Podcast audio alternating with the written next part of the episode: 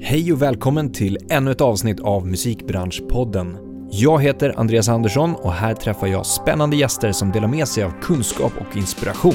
Podden produceras av DMG Education som är musikbranschens digitala kunskapsarena med utbildningar, kurser och coachning för dig som vill utveckla din karriär.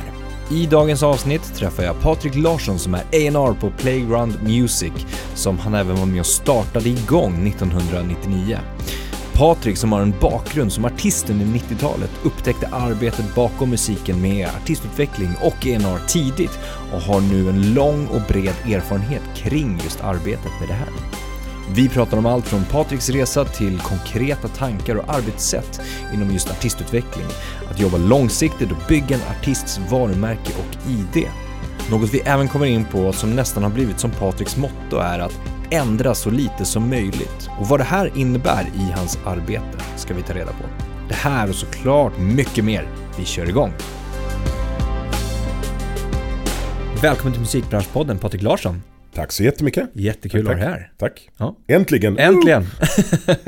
ja, men vi har mejlat lite grann eh, och, och bokat där. Men, eh, Ja, ja, men jag är ett stort fan av eh, den här podden. Så att, Så kul. kul att få sitta i den här fåtöljen. Ja, jätteroligt.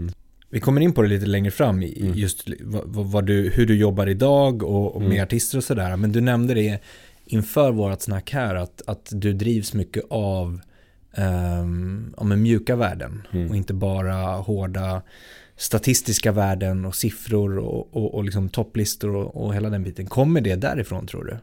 Alltså Ja. från grunden, nyfikenheten och, och liksom själva musiken? 100 procent. Jag tror att det kan man aldrig förändra. Jag tror, jag tror många från min generation drivs just av det här med att det måste vara på riktigt. Mm.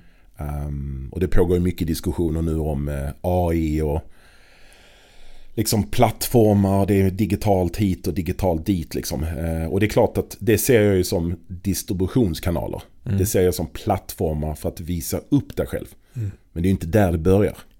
Ehm, jag tror det finns en viss stress och jag tror det finns en fara i att man anpassar sig i sin, i sin kreativitet för att, för att passa in. Mm. Um, medan jag kommer från en generation då man gjorde det man gjorde för att man ville göra det. Mm. Och sen fick man se om det fanns plats för det inte. Liksom. Det. Um, jag brukar vilja att folk tänker efter. Alltså verkligen ta det tid. Var sann mot dig själv. För förr eller senare kommer du vara längst fram i ledet. Istället för att vara en kopia av en kopia. Uh, för att det kom, alltså vinden kommer vända förr eller senare. Det kommer snart bli din tur. Om du bara gör, gör det av rätt, eh, de rätta anledningarna. Mm. Av, av eh, rätt skäl. Mm. Så det har ju hängt med mig liksom. Den nyfikenheten. Och jag försöker alltid följa, i alla beslut man gör, så är det liksom kombinationen hjärna, hjärta, mage, Mm. gåshuden. Mm. Den är viktig. Mm. Varje gång jag har lämnat det och gått på någon sorts kalkylering. Ja, men det här kan bli stort. Då har det oftast blivit fel. Mm. Men så fort jag lyssnar på hjärtat och gåshudsfaktorn Mm. så brukar det bli bra. Och sen, ja men vi kommer in på det här lite längre fram Mm. då eh, och ska prata mer. Eh, när, eh, vidare nu då, från liksom det du, det du, det du liksom drevs av, passionen till musiken och, och, och liksom hela nyfikenheten kring hiphop-kulturen. När, när blev det liksom ett, ett jobb? När blev det att så här, men fan, man kan jobba med det här, musik? Ja, det var mycket, mycket längre fram. Ja, Eh, först så visade sig att jag i slutet på 90 och 80-talet hamnade i en studio av en ren slump. Ehm, och Malmö är ju en liten stad. Och så var det ett par producenter som hade bestämt sig för att ja, men vi vill testa att göra lite hiphop-låtar. Och det var ett kollektiv som, som försökte svetsa samman lite tracks. Och jag blev inbjuden dit. Och jag, jag har alltid varit väldigt bra på att prata med amerikanskt uttryck. Och jag höll på att latcha runt lite med att rappa också. Det var ingenting jag hade liksom... Eh, jag hade gjort alla de andra elementen i Mm. kulturen. Men jag hade inte riktigt på allvar plockat upp micken. Jag hade latchat runt lite på scen, vi hade testat, jag hade ett litet projekt. Eh, Men jag bjöds in i studion och det bara blev bra. Så det gick jävligt snabbt. Från att vi bara testade några låtar och sen plötsligt, ja ah, men nu ska vi ge ut det här. Så jag bara hängde på liksom. Mm. Eh, först blev det inte jättebra. Men sen runt 91 så fick vi till en låt. Eh, då var det en producent som eh, samplade en gammal latinamerikansk version av Herbie Hancocks Watermelon Man. Och den lade som grund till en låt som sen blev My Sweet Senorita. Som är en av mina största låtar som artist. Mm. Den blev stor på listorna, var en av de mest spelade på P3. Och den plattan blev Grammis nominerad också. Uh, så det var ju skitkul. Och sen gjorde vi en platta till. Och sen gick jag vidare och gjorde ett annat projekt som heter The Family Tree. Som var en sorts desperat försök göra någon mix mellan The Roots möter Brand New Heavies. Jag ville ha, um, jag ville ha live-elementen men också hiphop. Uh, så vi var väl en 12-13 personer som turnerade. Så mellan 91 till 95, 96 där så levde jag ju på musiken. Eh, så det var min enda inkomst. Eh, okay. Det var ju liksom en kombination av live, royalties, stimpengar, ehm, lite varumärken, samarbeten som gjorde att jag kunde leva på musiken. Ja. Vilket är få förunnat. Verkligen. De flesta i branschen kommer ju inte från haft en lyckad musikkarriär. Ja. Ja men eh, det här är ju supercoolt och spännande från liksom passionet och, och, och drivet till att, att eh, själv vara, bli liksom kreatören i det hela. Mm. Och sen då, vi spolar fram lite. Ja som sagt, alltså jag, jag, jag, jag, jag kastades in i det här med att vara artist. Ja. Och eh, på den positiva sidan så fick jag ju liksom uppleva hur det var att vara en framgångsrik artist. Ja. Det var ju liksom folkparksturnéer, det var liksom en del utlandet. Eh, det var radio, det var intervjuer. Det var liksom under några år där så, så fick jag verkligen känslan av att vara men fan det går ju bra. Uh. Är du så här det känns att vara en sån här framgångsrik artist liksom. Det, var, det var jätteskoj. Å andra sidan så hade jag ju liksom inte fått någon coaching alls. Nej, exakt. Eh, jag hade ju kastat in i, kastats in i någonting som jag inte hade någon koll på liksom. Eh, så jag hade ju själv behövt ha en mentor på den tiden. Mm. Hade du hjälp med, med liksom allt runt administrativa Nej, och så? Eller? egentligen Nej? inte. Det var ju under karriären som artist som jag började förstå att det fanns det fanns ju en industri här. Mm, mm.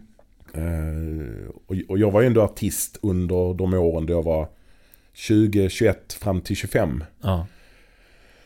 Men jag förstod liksom att okej, okay, det här är studion, här spelar vi in. Okej, okay, sen ger de inspelningen till ett skivbolag. Okej, okay, de paketerar, ger ut den. De marknadsför. De ser till att jag hörs på radio. De ser till att jag får komma ut och visa upp musiken på klubbar, festivaler. Jag förstod att det fanns en struktur. Du började mappa ut lite. Jag började mappa ja. ut. Okej, okay, alla de här människorna jobbar för mig. Ja. Och se till att jag kommer ut. Och, det, och jag gillade det jättemycket. Jag, jag, jag förstod då att, ah, okej. Okay det finns ett maskineri bakom artister. Ja. Det hade inte jag fattat liksom. Um, och parallellt med det så tappade jag lite sugen kring att vara artist själv. Mm. Jag tror också det delvis handlar om att jag kastades in i det.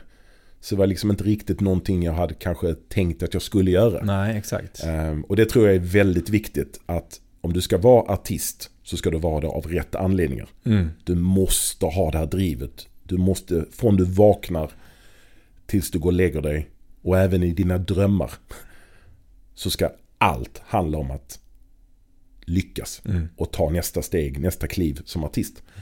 Och, och, när du tappar det så, så tror jag att det blir svårt liksom. Och ja. jag tappade det. Jag hade inte suget längre. Nej. Jag ville inte skriva texter längre. Men då var du ju ärlig mot dig själv också. Ja, och, och jag tror det var väldigt viktigt. Ja. Så jag, var, jag försökte vara så ärlig mot mig själv som det bara gick. Mm. Att jag hade liksom inte riktigt sugen det fanns inte ett intresse kvar liksom. Att gå in i studion, spela in, skriva, sätta mig i en turnébuss, åka, uppträda. Um, men däremot hade jag ju upptäckt att det fanns en bransch. Mm. Så den attraherade mig otroligt mycket. Och av en ren slump så fick jag frågan om jag kände någon som ville ha ett jobb på ett eh, skivbolag. Mm. Och då sa jag att ja, jag vill ha det jobbet. så det gick ganska snabbt från ja. att ha varit artist till att jag fick ett jobb på ett skivbolag. Mm.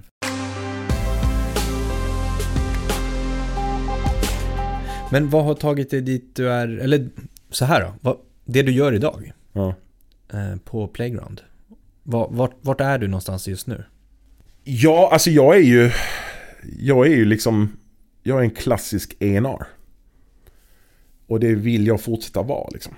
Det finns något otroligt spännande i att få vara med och utveckla och forma artister. Mm. Um, och just att jag är på mastersidan. Att jag är med och formar det inspelade som vi ger ut som singlar, EPs, album, vad den är. Mm. Det är otroligt spännande. Att höra liksom en demo, vara med och forma den, lyssna på vad artisten har för idéer och tankar. Det är något fantastiskt tillfredsställande i det. Är det det du definierar som klassisk A&R? Alltså jag det tycker säga det. arbetet, Ja. hur, hur processen och arbetet ser ut att, att hitta talang och utveckla. Ja. Jag brukar säga att jag, jag är en ENR som vill ändra så lite som möjligt. Mm. Det brukar vara en sån här typisk amerikansk sak. Eh, att man hittar en talang. Så är 50 personer där från kontoret och alla har åsikter om vad, vad man ska göra, vad man inte ska göra. Mm. Och då tror jag att man tappar väldigt mycket av det som är kärnan. Mm. Mm. Liksom, ja, men låt personen få uttrycka sig. Um, var det inte rätt från början så strunta i det liksom. Så jag vill ändra så lite som möjligt. Handlar om Så- att förstärka så mycket som möjligt. Ja, men, men, men någonstans så handlar det om att om du ändå ska ändra väldigt mycket så kanske det, får, s- det kanske inte blir rätt. Mm. Eh, och det kan också betyda att det tar kanske lite längre tid ibland innan vi bestämmer oss för att samarbeta. För att det handlar ju om, det handlar om så, så mycket saker som ska stämma. Mm. Mm. Det man skapar ju en sak. Men sen ska du dela visioner, du ska dela mål. Du ska ha en kommunikation som funkar. Mm. Eh, Du ska ju höras dagligen liksom. Eh, Och det måste funka. Mm. Och det är viktigt att känna in vart artisten och kreatören befinner sig. Vi pratar väldigt mycket om det att vi liksom, ja men det är många boxar som ska checkas. Mm. eh, Innan vi bestämmer oss för att liksom jobba ihop. Men då är också tanken att när vi väl tar det beslutet så är ju oftast målet och ambitionen att vi ska vara in it for the long run. Liksom. Just det. Vi ska jobba och stötta den artisten länge. Liksom. Ja. Om, vi, om, om vi tittar liksom arbetet på ett, ett musikbolag nu då. Mm. Eh, kring just eh, bitar av artistutveckling och, och rollfördelning och ansvar i ett samarbete till exempel. Ehm, så är det ju liksom en, en artist på den ena sidan och så är det musikbolaget på den andra sidan. Vi, vi, vi skrev lite innan här om att ja, men, rollfördelningen i ett sånt eh, samarbete, hur bör den enligt dig se ut? Ja, men jag tror att det går tillbaka lite till det som jag pratade om innan. Att jag tror att vår, eh, vår datingperiod Mm. blir längre och längre. För det är väldigt mycket saker som ska stämma innan man bestämmer sig för att skriva under ett, ett papper kring att ja, men nu är det officiellt, nu ska vi jobba ihop. Ehm, jag tror att den stressen som finns oftast i branschen kring att signa en talang. När det, när det är på gränsen till det här med bidding war. När alla ska in och, och jaga någonting som har fått lite uppmärksamhet. Jag tror oftast att de samarbetena inte blir så bra efter ett tag. Eftersom det har, det har, det har liksom byggts på vad som är här och nu. Men det finns inte en långsiktig strategi. Jag tror den långsiktiga strategin är viktigare än någonsin. Så att man inte signar någon och så föreslår man dagen efter, ja men du borde göra Melodifestivalen. Mm. Och artisten bara, men, men det vill jag inte alls, aldrig i livet liksom. Då har man verkligen inte pratat. Nu var det kanske ett dåligt exempel, men du fattar. Mm. Mm. Ehm, det är ändå grundläggande saker. Vart ser du dig själv om 6 månader, 12 månader, 36 månader? Vart finns din målgrupp? Hur ska du kunna växa som artist? Vad ska vi hjälpa till med liksom? Vad är det viktigaste liksom? Upplever du att artisterna har den kollen på vart de vill någonstans? Inte alltid. Nej. Hur kan ni Ehm, hjälpa till då? då? Ja, men, men det går ju tillbaks lite till att jag tror att vi har längre diskussioner idag Mm. med artister.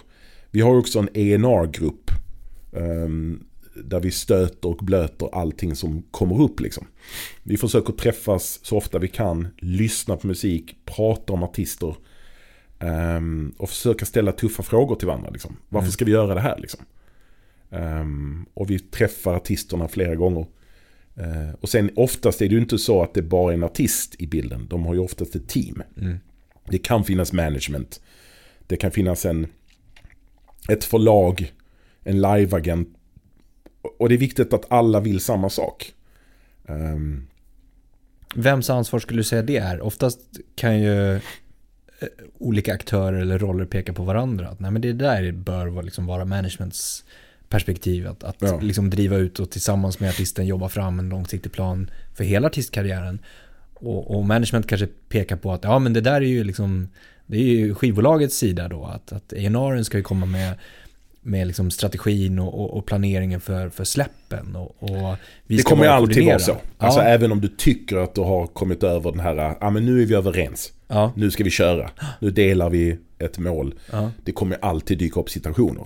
Men hur ser Eh, och framförallt ju bättre saker går. Ja, exakt.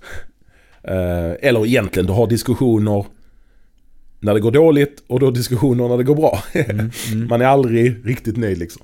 Eh, det finns alltid någonting att prata om liksom. Eh, men jag, jag, jag, jag tror återigen att min roll ska ju vara att ta reda på så mycket som möjligt om förutsättningar kring ett samarbete. Mm. Sen ska jag gå och presentera det internt. Vi ska tycka att ja, men det här är bra. Mm. Det här vill vi köra på. Antingen så är det ett ganska nytt namn och då har, det, då har vi kanske inte så mycket historik att bygga på. Men då är det en magkänsla. Men det här känns bra. Det här vill vi satsa på. Det här vill vi ge en chans. För att det känns bra kring den här musiken. Och artisten. Eller så är det en etablerad artist. Då finns det ju kanske historik att, eh, Mm, att luta sig tillbaka på. Då kanske man räknar på det på det sättet. Och det är bra människor. Artisten är fortfarande driven, vill göra bra saker.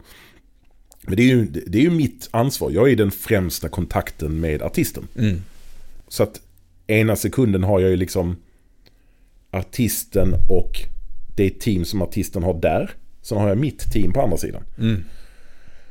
Och det är ju en, man är ju en kommunikatör Exakt. oftast. Det är ju väldigt mycket kommunikation mellan olika parter som, som, som ska till. Liksom. Mm.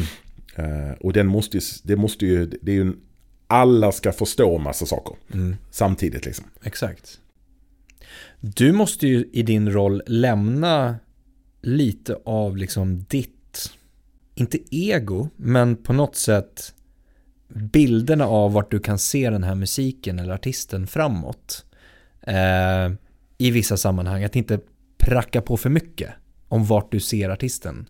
Utan balansen, tänker jag, hur, hur ser den ut? Att, att, eller utmaningen med att balansera vad du ser och va- vart det här skulle kunna ta sig någonstans. Som du nämnde, ja men Melodifestivalen eller om det är eh, utlandet eller den här sortens festivalspelningar eller de här sortens spellistor eller liknande. Du, du har ju ett upparbetat, eh, vad ska man säga, en erfarenhet om Mm. vad som funkar och vad som inte funkar. Och sen, in, in, liksom, artisten har ju en vision, en målbild, kanske med ett management, eh, hur det ska matcha och hur mycket du ska flika in. Förstår du vad jag menar? Eller vart jag försöker komma någonstans? Ja, men du, du är inne på någonting som är kanske kärnan i allt vi håller på med. Ja, Och det, är, och det får vi liksom aldrig glömma bort att det hade varit ganska bekvämt om vi jobbade med döda ting. Som till exempel eh, gummi, skruvar, Mm. eh, tallrikar, Mm. glas, eh, bestick. Man kan beräkna ungefär hur många skruvar av den här storleken behövs i världen. Men vi jobbar ju med människor. Och människors drömmar, människors kreativitet. Det är ju, det är ju deras innersta. Det är ju liksom, det är ju, och, det, och jag tycker det ska vara på liv och död för dem. Mm. Det ska vara liksom någonting de brinner så otroligt passionerat kring. Liksom. Och att det är jätteviktigt för dem. Liksom. Och ju mer de har den passionen och drivkraften och jag skulle vilja påstå att det behövs en övertygelse. Och att du går in i ett rum ett, i ett möte och har den övertygelsen med dig. Mm. Ju mer det finns av det, desto lättare är det att det smittar av sig. I en diskussion med någon som ska försöka förverkliga ens drömmar. ja, exakt. Men så, så, så oftast finns ju inte det. Nej. Det blir oftast väldigt mycket mellanmjölk i det här landet liksom.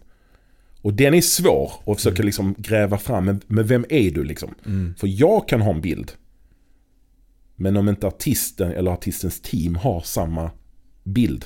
Mm. Då, då, då är det inte, det finns ingen poäng. Men det, det kräver ju väldigt mycket dialog Ja. för att komma fram till. Och det är klart att jag ibland, som du säger, jag kan ha idéer och tankar baserat på min erfarenhet och min kunskap. Men man märker ju ganska direkt om inte det är rätt väg att gå. Ja. Då får man steka det. Då Ja. är det tillbaks till att egot glömde liksom. Mm, mm. Då är det inte rätt liksom. Exakt. Men det går också tillbaka till det jag sa innan att ett samarbete måste kännas självklart redan från början. Ja. Återigen, jag vill ändra så lite som möjligt. Mm. Och vi lever i en tid då alla pratar om låten, låten, låten. Jag skulle vilja påstå att artisten är viktigare. Mm. Det är artisten bakom låten som är ännu viktigare. För låtar kommer, låtar går. Du ska kunna ha en period då dina låtar inte streamas lika mycket. Eh, För att du går igenom en fas, du vill experimentera, du vill testa. Återigen, en stark, tydlig artist Mm. som har någonting att säga och som har en, ett uttryck, en story är viktigare än att bara stirra sig blind på en låt. Ja. Det här med, du var inne på det, liksom artist development, artistutveckling, att det är, det är viktigt. Hur ser ett arbete ut, så detaljerat som möjligt, i, i att liksom utveckla den här artistens ID, att utveckla artistens varumärke, att hitta fans som liksom verkligen liksom vill höra den här artisten. Vad är lyckade arbetssätt, koncept? Ja, alltså tillbaks igen till lite det vi pratade om att hur det ser ut idag. Jag tror att vi jagar vi jag, jagar den här synken. Mm. Vi jagar den här spellistan. Vi jagar den här virala framgången. Ehm, och de är jättepositiva. Det är ingenting som vi säger någonting emot. Men de är väldigt, ofta väldigt temporära, väldigt tillfälliga. Och tar du bort dem ur ekvationen så är du tillbaks oftast på ruta noll liksom. Och det man ser som händer oftast med artister det är att deras kurva är så här. Mm. För att du har den låten som fick väldigt mycket uppmärksamhet. Sen är det ingenting liksom. Så målet är ju alltid att omvandla följare, lyssnare till fans. Mm. Du vill ha fans. Det är det absolut viktigaste. Och de kan vara väldigt få i början. Men gör du rätt grejer så ser du hur de hela tiden blir fler och fler. Mm. Så det är målet. Och då går det återigen tillbaks till att tillsammans med artisten definiera var, vem är du? Var kan din målgrupp finnas? Så vi inte skjuter vilt. Oftast gör man det, man bara liksom, man går på allt. Ehm, och det, istället att vara, en nischad artist. Mm. Det är okej att vara en nischad artist och vara väldigt tydlig med vem du är. Börja i det lilla. För egentligen börjar ju alla som nischade artister. Sen blir det populärmusik efter ett tag. Och det är inte bara populärmusik för att väldigt många lyssnar på det. Men många börjar ju i det, i det lilla liksom. Och gör någonting väldigt smalt. Eh, Och sen blir det ringa på vattnet liksom. Mm. Så det handlar om att liksom definiera en publik. Var väldigt tydlig att jobba mot dem. Och sen vill vi få dem att prata gott och högt om artisten. Hur kan man göra det? De gör ju det automatiskt. Om de, är, om de tror på artisten. Mm. Um, artisters ambassadörer är det viktigaste vi har. Det slår ju vilken annonsering som helst. Ehm, sen hjälper det ju till att vi kan få radio, att vi kan få en spellista, en synk, en artikel, ett tv-uppträdande, ett, ett bra gig där. Ehm, det, det, det läggs ju på Ja, eh, och ja. hjälper bilden av artisten att, Mm. att nå ut och spridas. Men jag tror att omvandla följare till fans Mm. är det viktigaste som finns. Och om man åt andra hållet då, eh, säg att ni börjar jobba med en artist som har fått den här synken Mm. som ett första startskott där det inte finns de här hardcore-fansen eller supermånga följare. Eh, hur, hur kan man jobba för att eh, ändå liksom utnyttja den möjligheten eller det läget? Eller säg en, en spellisteplacering. Mm. Att en, en låt har liksom bara plockats in och helt plötsligt har den spridits ut och så har du en, en, en, en hype på låten. Mm. Men du vill bygga artisten. Mm. Hur, hur, hur kan man ta det, den möjligheten och, och liksom amplifiera den på något sätt? Ja, där har vi ju, där har vi ju marknadsavdelningar som är väldigt bra på det. Mm. Ehm, och vi tar ju upp det på våra marknadsmöten. Mm. Vad är det som händer? Vi försöker liksom försöker pinpointa saker som händer liksom. Eh, rörelser. Alltså så analoga och old school är vi inte att vi inte bryr oss om siffror och eh, statistik och eh, vi stirrar inte oss blint på det. Men Mm, när nej. det väl händer så försöker vi liksom, okej hur ska vi kunna använda det här till vår fördel? Mm. Hur ska vi kunna liksom använda det? Eh, dels använder vi det liksom som en, eh, som en selling point. Mm. För att fortsätta prata med övriga liksom. Det är ju Mm. det är ju konstant legobyggande liksom. Man lägger det på plats hela tiden. Vi behöver ju liksom... Du kan gå till en journalist och säga Det här är fantastiskt. Mm. Journalisten bara Ja, okej. Jag hör dig. Sen kommer man tillbaka och säger Ja men nu har artisten gjort det här. Ah, okej. Jättebra. Så kommer man tillbaka en tredje gång. Nu har det hänt detta också. Och det visar ju bara på att saker, inte saker står inte helt still. Mm. Vi bygger någonting. Eh, Så allting som händer runt omkring försöker vi använda på ett positivt sätt. Liksom. Mm. Ehm, Men vi får ju titta på vad det är för något. Liksom. Går det rätt i linje med... Liksom, är det tillräckligt intressant så vill man ju liksom göra en stor grej av det. Liksom. Exakt. Eh, vissa saker är bara, ja, du fick en spellista. Ja, det får Mm. alla hela tiden. Liksom. Mm. Så du måste verkligen, du kan, inte, du kan inte utnyttja alla grejer och springa med det och skrika högt. Liksom. Du får välja dina strider. Exakt. Men i och med det här då, alltså vi ser ju liksom independent-vågen, det har vi pratat om flera år nu, men, men, men det ser vi ju i rapporter hela tiden, att den ökar ju hela tiden. Mm. Den här kategorin Artist Direct som den kallas för, ehm, växer enormt, tar marknadsandelar och sådana saker. Och ni som då är independentbolag och du som har jobbat med det så pass länge, vad tror du framåt? Och kopplat till det du säger nu, att, att du behöver göra saker själva. Det finns verktyg, det finns Mm. plattformar, du kan nå ut själv, du kan, du kan eh, till och med liksom analysera själv. Mm. Ehm, vad tror du vi kommer få se framåt? Alltså jag tycker att den utveckling som finns nu är fantastisk. Jag vill ju att alla kreatörer kickstartar sina karriärer själv. Mm. Ehm, om inget annat så lite för att liksom förstå att det är ganska tricky liksom. Det är mycket saker att hålla koll på. Jag tror att det är bra att få en förståelse för branschen i ett, i ett mikrosammanhang. Liksom. Att, ja, men det är ganska mycket saker jag måste fixa innan jag kan få släppa någonting. Liksom. Mm. Ehm, jag ska ta fram en master. Det är koder. Jag ska liksom ladda upp det. Jag ska ha ett omslag. Jag ska ha koll på mina plattformar. Det visuella. Det, det måste hänga ihop. Eh, så jag tror det är ganska bra. Sen, sen, sen är det ju inte säkert att du behöver vara helt själv alltid. Men jag tror det är bra för att lyckas du på egen hand till en viss nivå så blir det också mycket tydligare mot branschen vem du är. Mm. Jag tror att det är viktigt att vi tittar utifrån på någonting och ser att jag fattar vem du är. Mm. Genom att lyssna på din musik och kolla på det, det visuella. Och att jag har varit och sett dig på en spelning till exempel. Jag har kollat lite av dina musikvideos. Jag har sett hur du uttrycker dig i ord och bild. Jag gillar, jag gillar det här. Mm. Då är det lättare att sätta igång en diskussion om att ta upp det till en ny nivå. Liksom. Mm. För jag, jag vill gå tillbaka igen till att vi är en, vi är en infrastruktur. Och det har vi kanske gemensamt också med de större majorbolagen. Att vi är ju en infrastruktur som funkar bättre om du redan är igång med någonting. Exakt.